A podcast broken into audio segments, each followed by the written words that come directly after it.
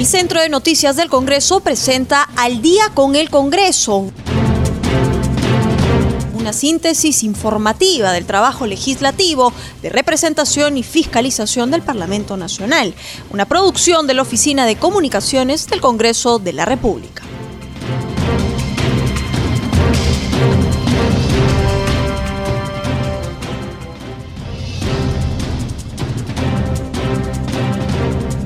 Muy buenas noches, bienvenidos al programa Al Día con el Congreso. Los saluda Rómulo Vargas y los acompañaré en esta hora informativa con las principales noticias del Parlamento Nacional. Y de inmediato nos vamos hasta el Congreso de la República. Estamos en la línea telefónica con nuestro colega de la multiplataforma de CNC Televisión, Francisco Pérez, para su reporte diario sobre las actividades desarrolladas en el Parlamento Nacional. Adelante, Francisco. Buenas noches. ¿Qué tal, Rómulo? ¿Cómo estás? Buenas noches. Buenas noches a todos los amigos y amigas oyentes de CNC Radio.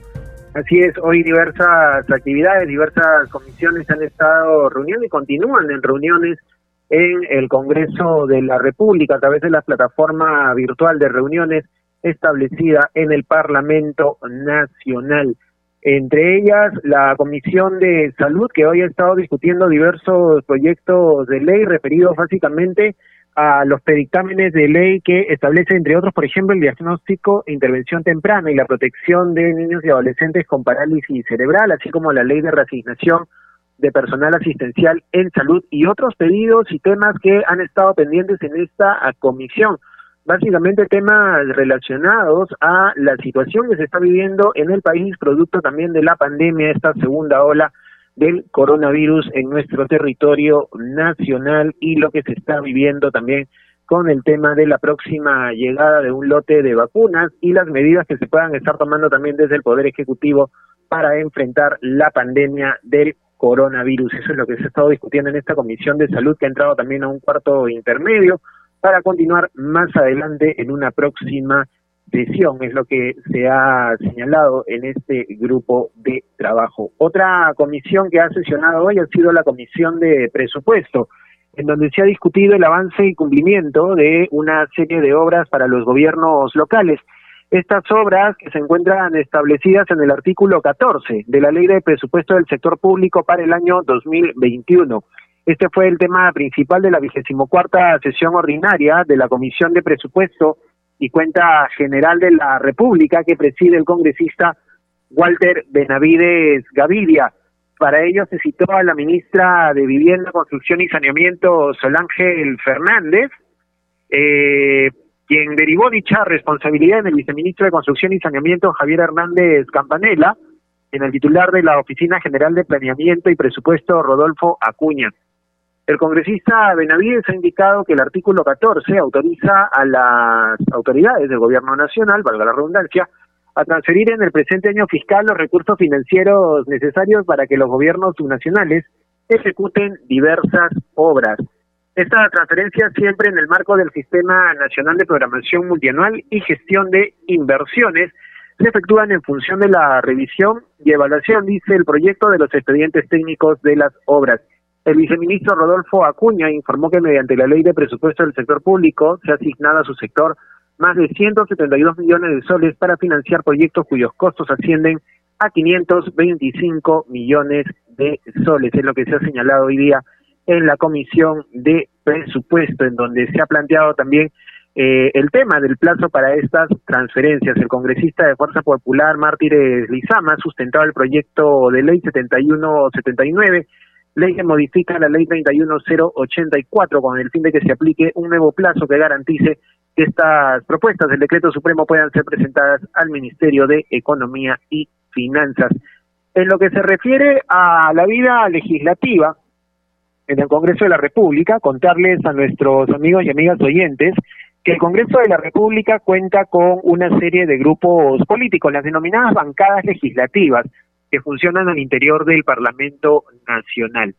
Tras el penoso fallecimiento del congresista Hipólito Chaña, la bancada de nueva constitución quedó desactivada, toda vez que para que una bancada funcione como tal requiere la presencia de cinco congresistas. Tras el fallecimiento del congresista Chaña quedó, quedaron solamente cuatro integrantes y quienes pasaron a esta categoría de no agrupados. Sin embargo, Rómulo, amigos, amigas oyentes, comentarles que el área de relatoría y agenda del Congreso de la República ha emitido esta tarde ya una nueva relación de la conformación de bancadas, donde nueva constitución vuelve a conformarse al integrar al congresista José González Cruz, quien estaba en la categoría de no agrupado, siendo así que el Congreso de la República cuenta nuevamente con 11 grupos políticos, apareciendo de manera oficial solamente como no agrupados los congresistas Renan Espinosa, de ex integrante de la bancada de Somos Perú, y la congresista Arlet Contreras, ex integrante de la bancada del Frente Amplio. Entonces, nuevamente el Congreso de la República cuenta con 11 bancadas con la reconformación del grupo parlamentario Nueva Constitución. Y con relación a la situación de las denuncias constitucionales, recordar que en la víspera la presidenta del Congreso, Mirta Vázquez, informó que antes del 28 de julio de este año, cuando se dé el cambio de mando y la toma de posesión de cargo de las nuevas autoridades presidenciales y congresales, se tendría ya resuelta la situación del expresidente Martín Vizcarra. Como se recuerda, en la víspera, la Comisión Permanente aprobó el informe de calificación que da lugar el plazo de 15 días para que la Subcomisión de Acusaciones Constitucionales emita un informe respecto a las denuncias constitucionales contra el expresidente involucrado en el caso denominado Vacunagate por el presunto favorecimiento con la aplicación de dosis extras de vacunas de la empresa china Sinopharm, que forman parte del ensayo clínico realizado por las universidades Cayetano Heredia y San Marcos.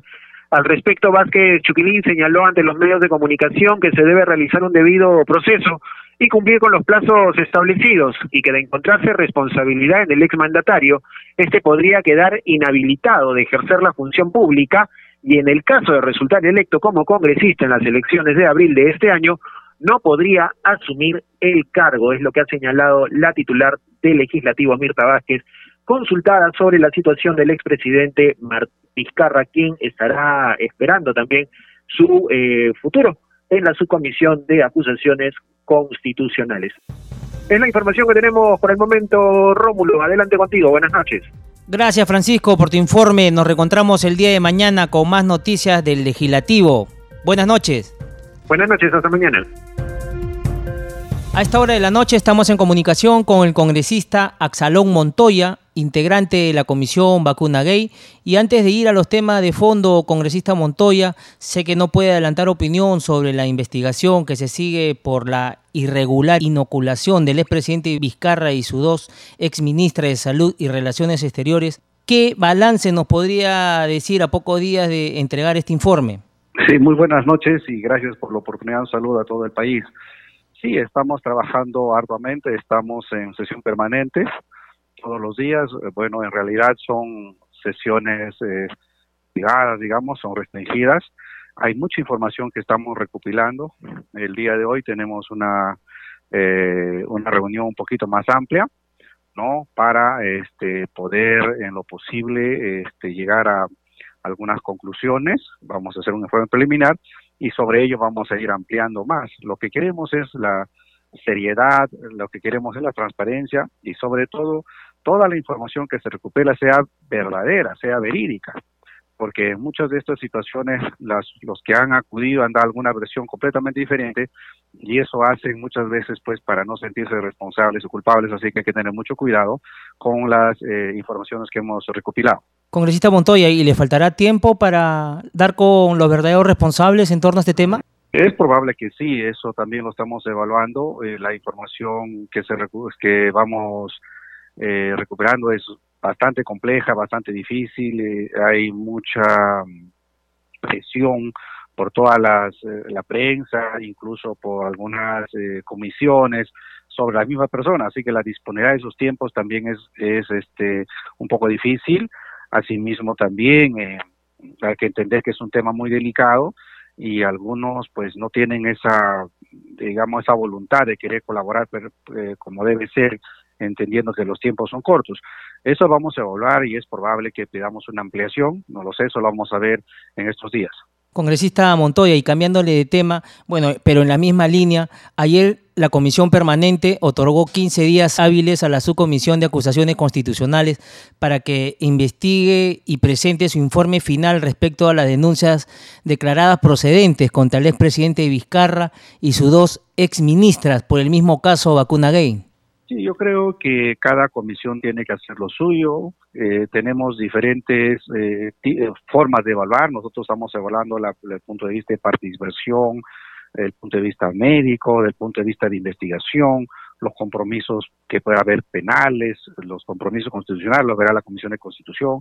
Yo creo que cada quien al hacer su función, pues este suma para realmente esclarecer y de haber culpabilidad, obviamente tenga las acciones respectivas. Creo que en esa línea estamos trabajando como en equipo y coordinadamente. Congresista Montoya, y sobre el informe final que ha hecho el Ministerio de Salud, para ser precisos, el señor Fernando Carbone, ¿cree usted que ha sido algo tibio porque derivó el tema al Poder Judicial para que sigan las investigaciones. Sí, justamente eso eh, lo evaluamos el día de ayer en la, sesión que tuvimos de la, de la comisión, de esta comisión especial, y en realidad hay muchas falencias, no estamos muy conformes con ese informe, como usted le ha dicho, es muy tibio, muy blando, la información que nosotros tenemos es un poco más profunda, así que sobre ello tenemos que trabajar y, y mostrar nuestra incomodidad se sobreentiende que ellos deberían hacer una información, siendo del sector, mucho más profunda, mucho más responsable,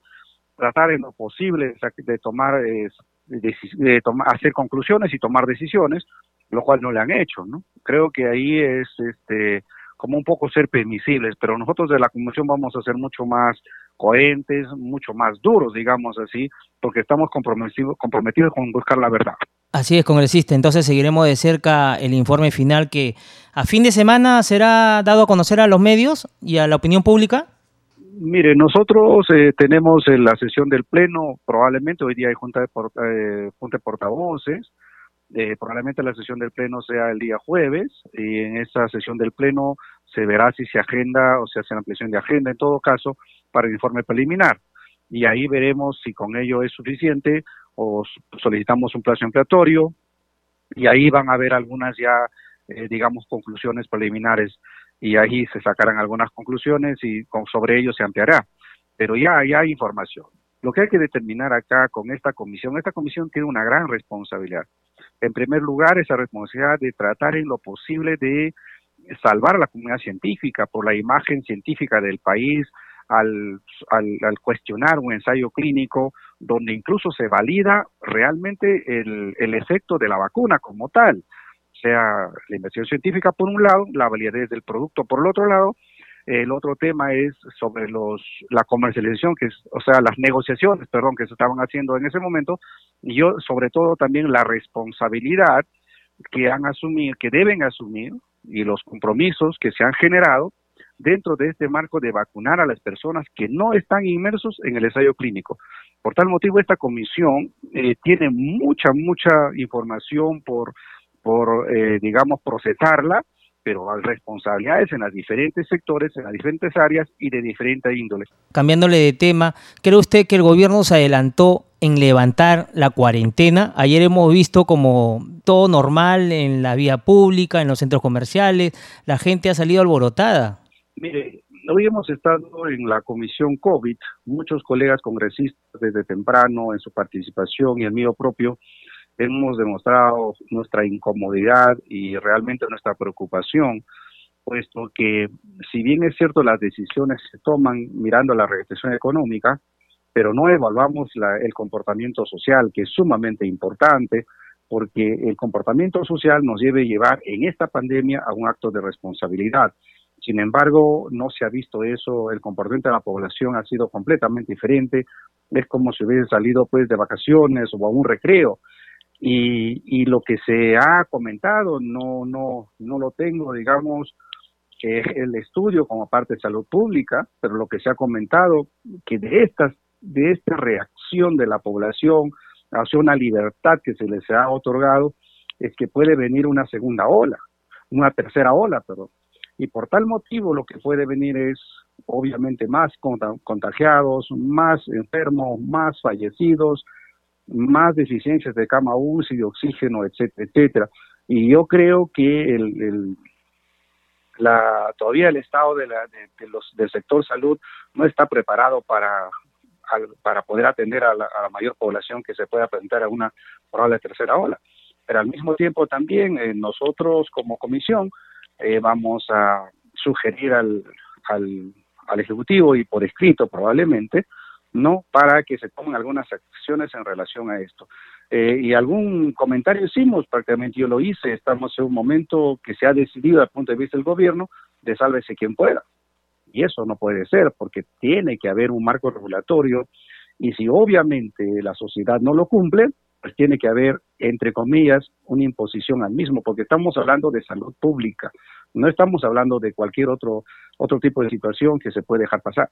Así es, congresista Montoya, ojalá que esto no no acrecente el tema de los contagios y acá en 14 días que se va a hacer otra evaluación sigan sumando cifras de muertes y, bueno, siga también el tema de que no haya camas UCI y el tema del oxígeno. Congresista Montoya, ayer el ministro de la Producción, José Luis Chicoma, ha anunciado que entre marzo y abril se espera la llegada de 600.000 vacunas de COVAX.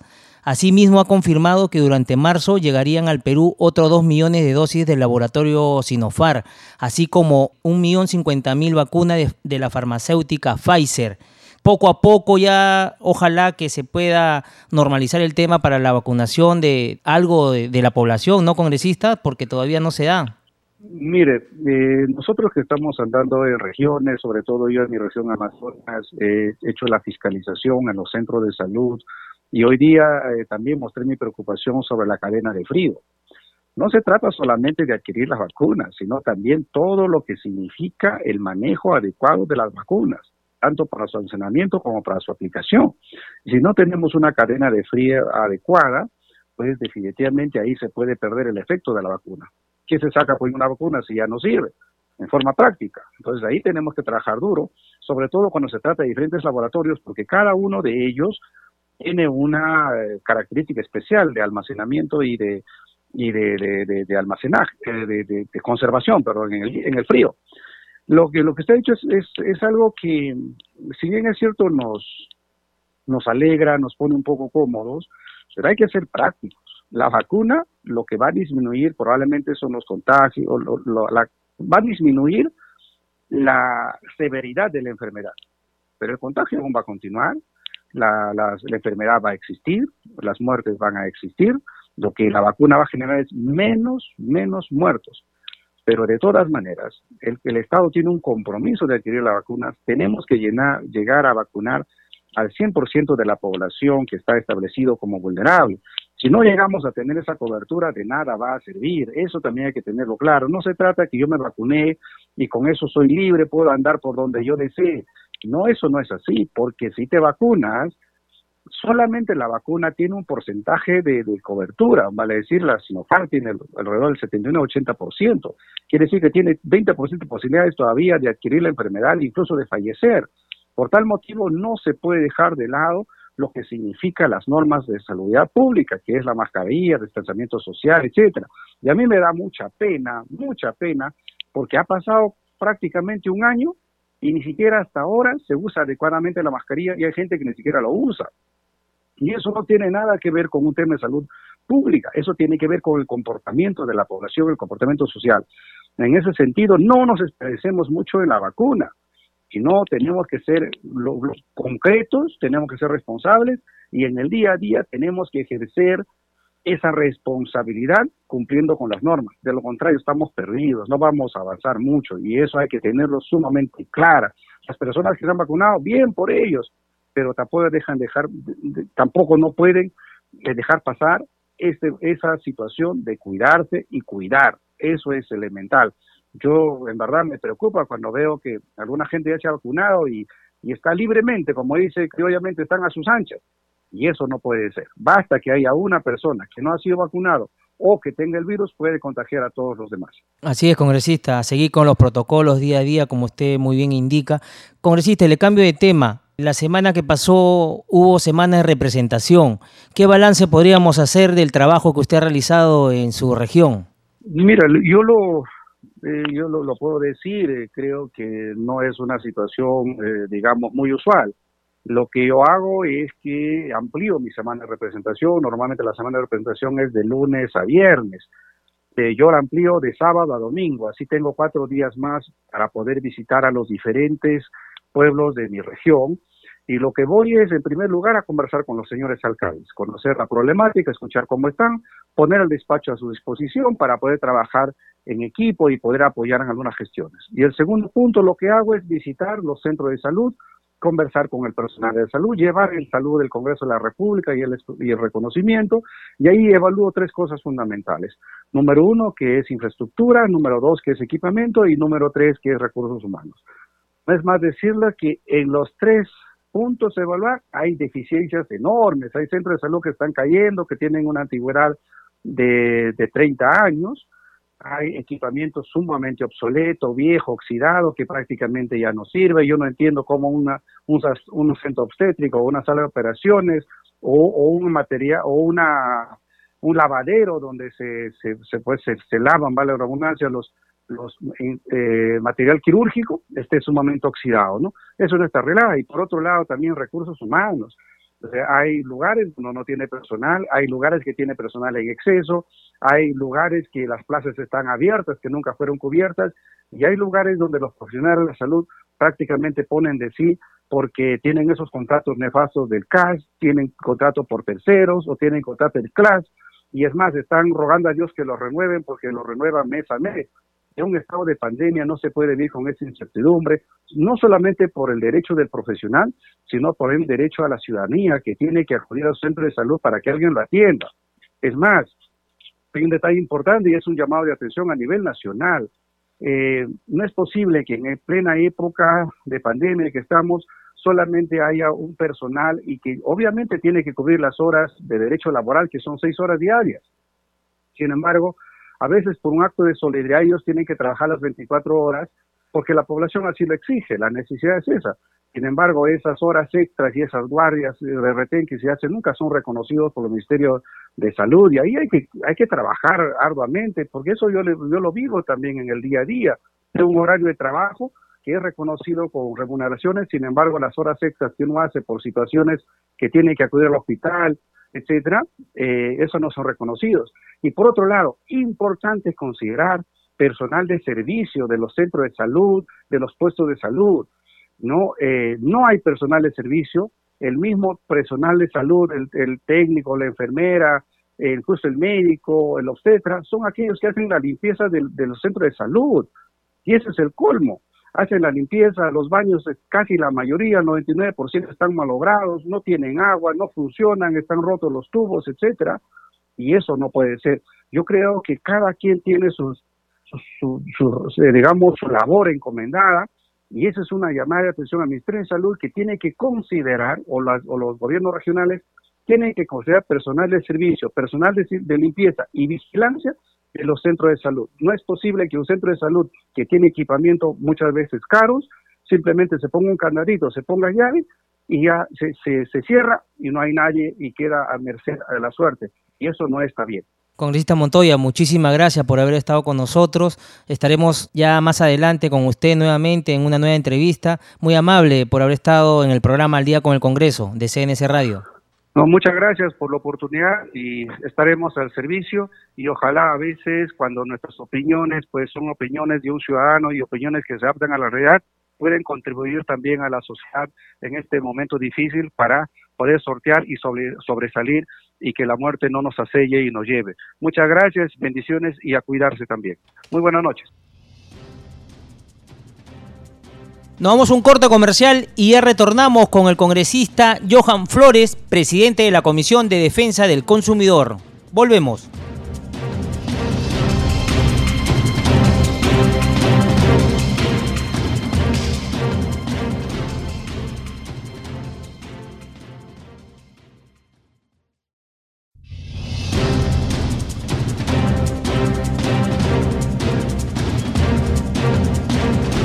A esta hora de la noche estamos en comunicación con el congresista Johan Flores Villegas, presidente de la Comisión de Defensa del Consumidor y organismos reguladores de los servicios públicos, para hablar con él sobre diversos temas de la coyuntura parlamentaria y de la actualidad.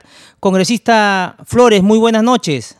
Muy buenas noches, saludo cordial a toda la audiencia a estas horas de la noche. Congresista, antes de ir a los temas de fondo, quisiéramos tener su opinión en torno a la labor que viene realizando la comisión encargada de encontrar responsabilidad en la supuesta vacunación irregular de altos funcionarios. ¿Qué opinión le merece el tema? ¿Cómo está desarrollándose las investigaciones?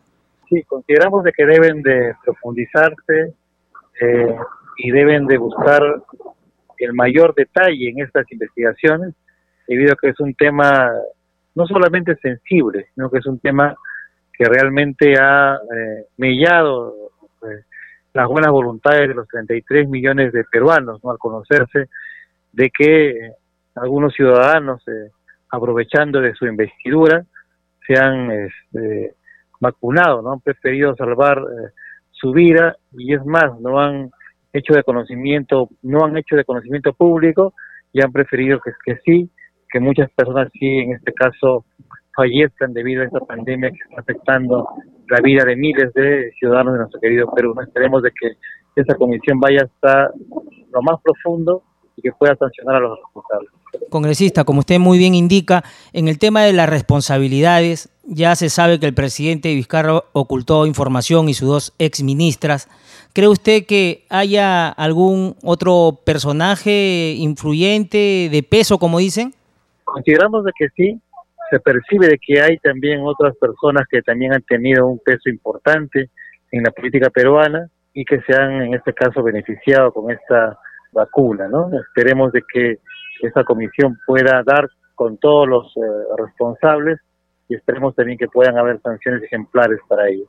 Congresista Flores, y en torno al tema de las vacunas, ¿cómo usted ve el desarrollo de la vacunación a nivel nacional en cuanto a las personas que están en la primera línea de batalla, ¿no? que son los indicados primero a vacunarse y luego sigue ya otro grupo importante también de, vacunaciones? ¿Cree usted que se está haciendo una labor rápida? Es una labor bastante lenta, la que uno está viendo y percibiendo a través de los medios de comunicación que nos mantienen eh, informados, pero no solamente lenta, ¿no? Lo que uno ve que también en algunos casos está siendo este, inclusive defectuosa. Se han visto por los medios de comunicación de que algunos eh, algunas personas de primera línea como médicos eh, se han vacunado con el contra el coronavirus aún teniendo ya este este virus, ¿no? Y actualmente algunos de ellos están inclusive bastante graves y su vida está pendiente de un hilo. Consideramos de que debe haber mayor, eh, en este caso, eh, detalle y sobre todo una, una mayor disciplina en la aplicación de estas vacunas a, todas las personas en este caso de acuerdo allá las medidas que ha dispuesto el Ministerio de Salud. Congresista Flores, y en torno al tema de la compra de las vacunas, ¿cree usted que el gobierno debe, debería de dejar comprar al empresariado peruano las vacunas para que lleguen también rápidamente al país y puedan vacunarse otras personas que no están en, inmersas ¿no? a las compras que está realizando el gobierno? El Perú en sí ha demostrado ser muy débil en todo el aparato público eh, administrativo y vemos que definitivamente eh, falta una no solamente capacidad técnica sino también capacidad operativa y en esa perspectiva consideramos que sí debe ser eh, necesario que puedan autorizar a que también las empresas privadas puedan comprar eh, la vacuna y también puedan en este caso eh, distribuirla y aplicarla en este caso a otros ciudadanos, porque actualmente como vemos el Estado peruano no se abastece para poder en este caso aplicarla a los ciudadanos de acuerdo a los parámetros que ya se han establecido. Congresista Flores, y en torno al tema de la vacunación al interior del país. ¿Cómo está su región, Moquegua? Sí, ya ha empezado la vacunación. Eh, lamentablemente, por ejemplo, en la provincia General Sánchez Cerro, que si bien es cierto es una provincia que no ha sido muy afectada por el coronavirus, porque tiene otros problemas graves como la contaminación y que también están en este caso inmersos en nuestro querido Perú, por ejemplo, no ha llegado una sola vacuna. ¿no? Nosotros hemos estado en la semana de representación en prácticamente la mayoría de distritos de esta provincia y la respuesta en este caso siempre de los ciudadanos, especialmente el personal de salud, es de que ¿por qué los han abandonado? ¿Por qué no hay en este caso ningún tipo de ni camas UCI ni oxígeno y mucho menos ha llegado la vacuna? A pesar que hay contagiados, hay fallecidos, si bien es cierto en forma mínima, pero por ejemplo en esta provincia no ha llegado la vacuna. Esperemos que en las próximas votaciones pueda llegar ya a esta provincia, General Tesoro, que es una provincia alejada y de la sierra de la región de Moquegua. Congresista Flores, y en torno al tema de las camas UCI, el tema del oxígeno, ¿cómo está evolucionando estos casos? Tenemos en Moquegua una provincia que es la provincia más afectada, que aún, que aún está en la, en la cuarentena, que es la provincia de Hilo. Por ejemplo, en la provincia de Hilo no tenemos este, un hospital adecuado para albergar, en este caso, a los enfermos de COVID. Tampoco hay camas UCI y se adolece también de oxígeno. Es más, en toda la región de Moquegua a pesar de haber tenido un presidente de nuestra región, no tenemos una planta de, oxígeno y esto realmente es eh, lamentable, por ejemplo, como una empresa tan importante como la Sauder Perú, que opera en la región de Moquegua, tampoco no haya sido capaz de donar una planta de oxígeno para la región, más sí lo hizo para la región de Tacna, ¿no? Y eso nos percibe, percibe de que realmente nuestro expresidente realmente no ha hecho prácticamente nada por la salud de la región en la cual en alguna vez representó. Congresista Flores, y en torno al tema económico, ¿cómo está tomando el empresariado, la gente de a pie, esta cuarentena, bueno, que ya se levantó, pero sin embargo hay algunas restricciones todavía, ¿no? El ciudadano de, a pie vive eh, del comercio, ¿no? vive de, la venta directa de algunos eh, productos, ¿no? de la movilización. Y en este caso, esta cuarentena eh, definitivamente ha afectado y sigue afectando ¿no? a, muchísimas familias en la región de Moquegua y en general en todo el en todo el país porque no se han tomado realmente medidas que, vayan de la mano no solamente con el aspecto de proteger la salud sino fundamentalmente de buscar una reactivación económica no más aún sabiendo que gran parte del país vive de la informalidad la informalidad que ha sido ocasionada por las mismas políticas de Estado que hasta el momento no cambia, ¿no? Y esperemos de que el actual gobierno en esta percepción pueda continuar, en este caso, cuidando la salud, pero buscando también la reactivación económica permanente, porque si la gente no muere, en este caso, por el coronavirus, va a morir de hambre, como lo está haciendo ya, no solo en la región de Moquegua, sino en diversas jurisdicciones de nuestro querido Perú. Congresista Flores, y cambiándole de tema, ustedes ayer sesionaron y recibieron denuncias respecto a la contaminación del río Coralaqué en la provincia de Sánchez Cerro, de la región Moquegua, y la contaminación en el distrito de Parcoy, provincia de Patás, en la región Libertad. Si nos podría dar mayores detalles, congresista. Sí, esta realidad no solamente se da en, la Libertad y en Moquegua, ¿no? se da en diferentes jurisdicciones del, Perú por explotaciones eh, mineras que lamentablemente las leyes peruanas son muy, muy flexibles, muy flexibles, eh, son leyes que, realmente no protegen el medio ambiente ni protegen la vida de los peruanos. Nosotros eh, hemos visitado, por ejemplo, el distrito de Chojata, que pertenece a la provincia general Cerro, donde una de las eh, mineras ya de hace más o menos 12 años atrás, la, la minera Aruntani, que ya también hace varios años supuestamente debió cerrar, que es una minera que ha contaminado muy fuerte el río, el río Coralaque y sus afluentes. Y solamente para darle un, ejemplo, el, el, anexo de Pachas es un anexo que está en el distrito de Chojata, que antes eh, el río era transparente, que antes eh, ese río se irrigaba, en este caso cultivos de papa, de haba, de maíz y también en este caso bebían agua el ganado, en este caso vacuno y ovino. Actualmente este río ya no hay truchas, ya no hay vida y los pobladores tienen que eh, viajar horas en burro y traer agua, en este caso en baldes, en galoneras, para llevarle a sus animales y a sus plantas. Y esto realmente es lamentable porque ya se dio un decreto de urgencia, ya en este caso la OES inclusive determinó que hay contaminación directa por el, por esta mina, inclusive se hizo análisis de 28 niños del, de la escuelita de Pachas, 27 han salido con altos niveles de, arsénico, en fin, hay pruebas por demás y lamentablemente han pasado años y hasta la fecha el Estado peruano, ni el gobierno del presidente Sagasti, ni de Martín Vizcarra, y han podido hacer y no han hecho ninguna acción concreta. Peor aún, las sanciones para la mina han sido realmente muy, muy muy débiles, ¿no? Y actualmente es un pueblo que está muriendo por la contaminación y lamentablemente instituciones como la OEFA poco nada hacen por poder remediar esto. Y esto no solamente es en Pacho, sino en diferentes lugares del Perú, estimado previo. Congresista, ¿y la autoridad regional no ha tomado cartas en el asunto?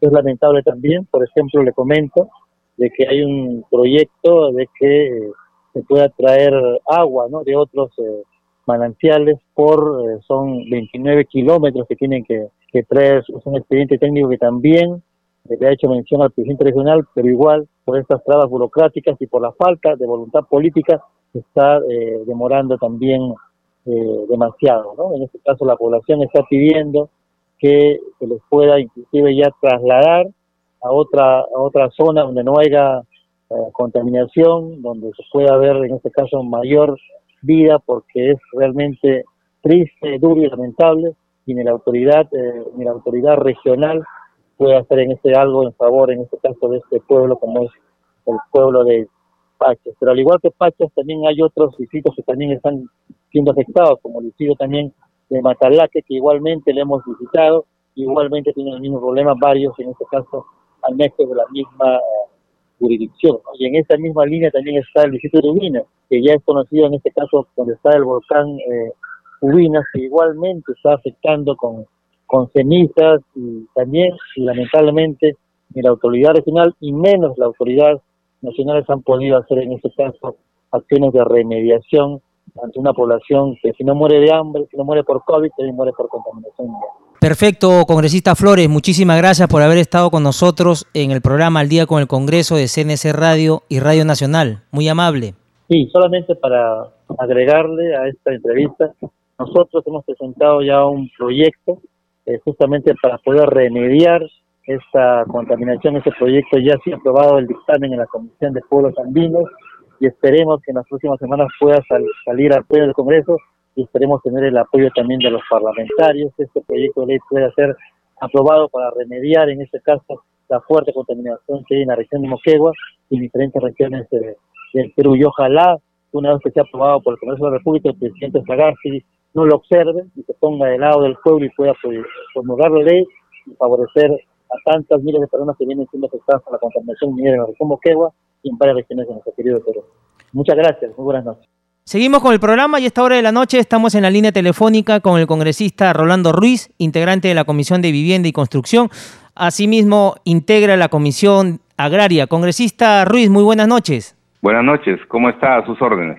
Congresista, antes de ir a los temas de fondo, ¿qué nos podría decir en torno a las investigaciones que se sigue por la irregular inoculación del expresidente Vizcarra y sus dos exministras de Salud y Relaciones Exteriores? Como se sabe, esta semana ya se estará entregando un informe en torno al tema. Es importante la celeridad que se debe poner en estos temas. Necesariamente tienen que ser rápidas y, justas. Creo que la, la justicia en estos momentos tiene que trabajar de una manera bastante este, seria para poder rescatar la información válida para poder castigar a estas personas que en realidad no han tenido ningún tipo de escrúpulos para poder eh, actuar como lo han hecho. Es que ya el 9 de noviembre del año pasado ya el Congreso se había dado cuenta desde hace mucho tiempo lo que hacía el expresidente Vizcarra. En todos sus actos ha mentido durante tanto tiempo, le ha tenido adormecido al pueblo peruano todos los días saliendo a mediodía que él está defendiendo la democracia y en realidad estaba defendiendo solamente sus intereses, que lo ha demostrado ya este, en, esta situación de las vacunas, porque eh, hemos descubierto que no solamente ha hecho acto de eh, aprovechamiento de su cargo, sino también no ha hecho absolutamente nada por salvar vidas en esta pandemia. Congresista Ruiz, y en ese sentido, la Comisión Permanente otorgó 15 días hábiles a la Subcomisión de Acusaciones Constitucionales para que se investigue y presente su informe final respecto a denuncias declaradas procedentes contra el expresidente Vizcarra y sus dos exministras. Sí, tiene, lamentablemente para el país es un mal ejemplo, ¿no? Yo siempre había dicho, ¿por qué Dios ha permitido que este señor nazca acá? Porque ya es con él una gavilla de presidentes que están inmersos en actos de corrupción. Él prácticamente ha demostrado que no le interesaba nada, a pesar de que ya tenía los antecedentes de los demás mandatarios, él ha actuado de esta manera. Y espero que la Comisión Permanente del Congreso, que está trabajando rápidamente, aceleradamente, pero también con bastante análisis, pueda castigar a este personaje mínimo con 10 años de inhabilitación para ejercer función pública. Congresista Ruiz, y en ese sentido, ¿qué le parece el informe final que ha dado a conocer el ministro Fernando Carbone en torno a este mismo caso? Bueno, ya sabíamos, ya sabíamos cómo iba a venir este informe, un informe totalmente tibio, un informe que no dice absolutamente nada de lo que no habíamos conocido ya, ¿no? Entonces, eh, esperamos que también la Comisión del Congreso y la Subcomisión de Acusaciones Constitucionales vean este tema con bastante celeridad y análisis para que no se piense de que es el Congreso que por, por alguna este, revancha está actuando de esa manera, de ninguna manera. Ya el pueblo peruano se ha dado cuenta de qué tipo de personas nos están, nos están gobernando, nos estaban gobernando, y cómo es lo que debe actuar un pueblo cuando necesita realmente poner las cosas en su sitio. No es el Congreso el que ha estado tratando de petardear al Ejecutivo nunca. Desde que nosotros hemos entrado el día este, 16 de, de marzo del año pasado, va a ser ya un año, hemos trabajado en favor del pueblo y todas sus necesidades hemos legislado en favor de las grandes mayorías y siempre hemos tenido un obstáculo al llegar al Ejecutivo para que nuestros proyectos de ley sean devueltos, sean observados o sean enviados al Tribunal Constitucional. Congresista Ruiz, y en ese sentido, ¿qué le parece el manejo que se le está dando a la vacunación? Tiene mucho, muchos, muchos errores.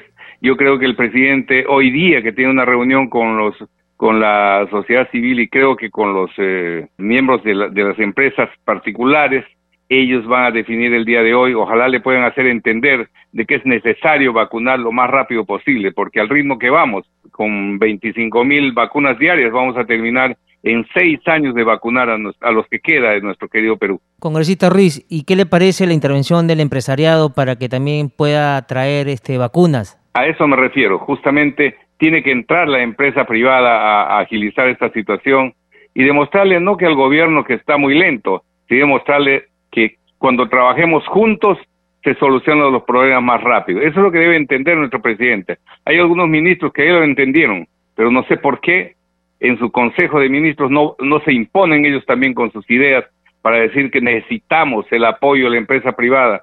Yo soy representante de San Martín y la empresa privada me ha este, apoyado con una planta de oxígeno para una provincia de mi región. Y en ese orden de cosas estamos trabajando pidiendo a la empresa privada que nos apoyen en algo, porque nosotros cuando viajamos en nuestra semana de representación vemos realmente cómo nuestros pueblos no tienen para comprar siquiera una mascarilla. Congresista Ruiz, es muy importante que el empresariado también ponga coto en este tema y trabajar conjuntamente, ¿no? Somos peruanos y hay vidas que salvar. Está demostrado porque ellos han salido por todos los medios a decir que queremos comprar eso para ayudar para vacunar a nuestro personal, para vacunar a gente que no tiene cómo pagar. Sin embargo, hay una suspicacia allí que es posible que haya, se haya hecho el contrato con una sola empresa en el caso de los chinos y no se pueda comprar a los demás, aún siendo hasta cinco veces más, más barata que las otras, este, que las vacunas que se están comprando y que su eficacia es aún un poquito mucho más, más óptima que la que se está comprando en estos momentos. Entonces, hay suficacia para eso, hay gente que está opinando a veces hasta muy, extremo pensando que ahí también hay actos de corrupción, esperamos que no, sinceramente que esperamos como peruanos de buena fe, esperamos que no haya estos actos de corrupción en esas compras, porque de lo contrario esto sería demasiado ya para el Perú. Ojalá, congresista Ruiz, que se pueda dar ese caso y se llegue a un buen entendimiento ¿no? entre el Ejecutivo y el empresariado. Congresista, cambiándole de tema como integrante de la Comisión de Vivienda y Construcción, usted está haciendo una propuesta donde se está solicitando agua para todos los pueblos de todo el Perú. Oh, ciertamente, mi querido amigo. En mi región parece mentira que en la selva hay cualquier cantidad de agua transcurriendo por los ríos, pero esa es agua de río, lo que no tenemos en la mayoría de nuestras comunidades es agua potable, agua que pueden alimentarse, que puedan tomar nuestros, nuestras eh, comunidades. Ellos solamente viven del acarreo del río, de algunas pozas, para poder eh, tener el agua. Pero entonces nosotros queremos potabilizar al agua. Hemos hecho, por intermedio de nuestros eh, gobiernos locales, distritales, varios documentos al Ministerio de Vivienda para que puedan proporcionarles en calidad de, donación o, préstamo, ¿no? o no, como le llaman, ahí tienen una modalidad para poder dar este eh, esas cisternas que tienen allí y poder trasladar agua a las comunidades que estando cerca al agua de los ríos no puedan tener agua potable. Ellos realmente son los que necesitan sanear su salud, porque su salud está totalmente expuesta. No se puede estar tomando el agua del río que está contaminado, no solamente por, por, por, este, por estas sustancias químicas, sino por muchas otras cosas que en realidad este, ya la salud sabe perfectamente por qué nuestros eh, nuestras eh, comunidades que viven a las orillas del río, ¿por qué van a las orillas del río? Van justamente por el agua, porque alejándose de las orillas del río no van a tener agua potable, porque no hay proyectos que se hayan generado hace mucho tiempo para eso. Y lamentablemente en esta situación el Ministerio de Vivienda de verdad que está fallando. Tenemos una alternativa, el de trasladar agua en los camiones cisterna a las comunidades, comprarles sus baldes y darles ahí agua potable, pero no hay eso todavía, no hay, no es una política, digamos, del Ministerio de Vivienda para hacer esto. El Ministerio de Vivienda no solamente es cuestión de construir eh, techo propio y otras cosas, hay que ponerle, el, digamos, la, solucionar las necesidades básicas de estas comunidades. Y la primera es justamente tener agua potable. Esa es lo que requieren nuestros pueblos, no solamente la selva, sabemos que en la sierra, mucho más todavía, ahí en los cerros, arriba por los cuatro mil metros de altura, no hay cómo llegue ni siquiera una cisterna, ¿no? Pero sí podría llegar un agua entubada que podría ser potable al final. Así es. Congresista Ruiz, y en ese sentido, la autoridad local y regional, ¿qué hace para solucionar este tema? Están trabajando, mira, yo te voy a decir con bastante, este, una sorpresa positiva, esta vez que fui al, al, a mi de representación, he encontrado que el trabajo en, en cuestión de salud sí ha levantado bastante en mi región San Martín. Es más, es nuestra región la que está abasteciendo de oxígeno inclusive acá en la ciudad de Lima, a Loreto, a Huánuco, y entonces tenemos la suficiente cantidad de plantas de oxígeno compradas, algunas por el gobierno regional, otras que han sido compradas por los pueblos haciendo telemaratones y otras que ha sido, por ejemplo, como este eh, Respira Perú nos ha donado una, una planta de oxígeno para la provincia de Picota. Y eso es loable. Ahí nomás vemos de que como el trabajo mancomunado entre la empresa privada y el Estado y el Congreso podemos hacer muchas cosas. Eso es lo que tenemos que rescatar. Tenemos que unirnos para solucionar el problema que pasamos y derrotar a este COVID. Así es, congresista Ruiz, como usted muy bien indica, la unión hace la fuerza y todos somos peruanos en bien de toda nuestra población. Congresista Ruiz, muchísimas gracias por haber estado con nosotros en el programa Al Día con el Congreso de CNC Radio y Radio Nacional. Muchas gracias a ustedes, este, hasta cualquier momento. Muchas gracias. Ya no hay tiempo para más, solo para recordarles que nuestro horario Nacional es a partir de las 7 de la noche. Con nosotros será hasta el día de mañana. Muy buenas noches.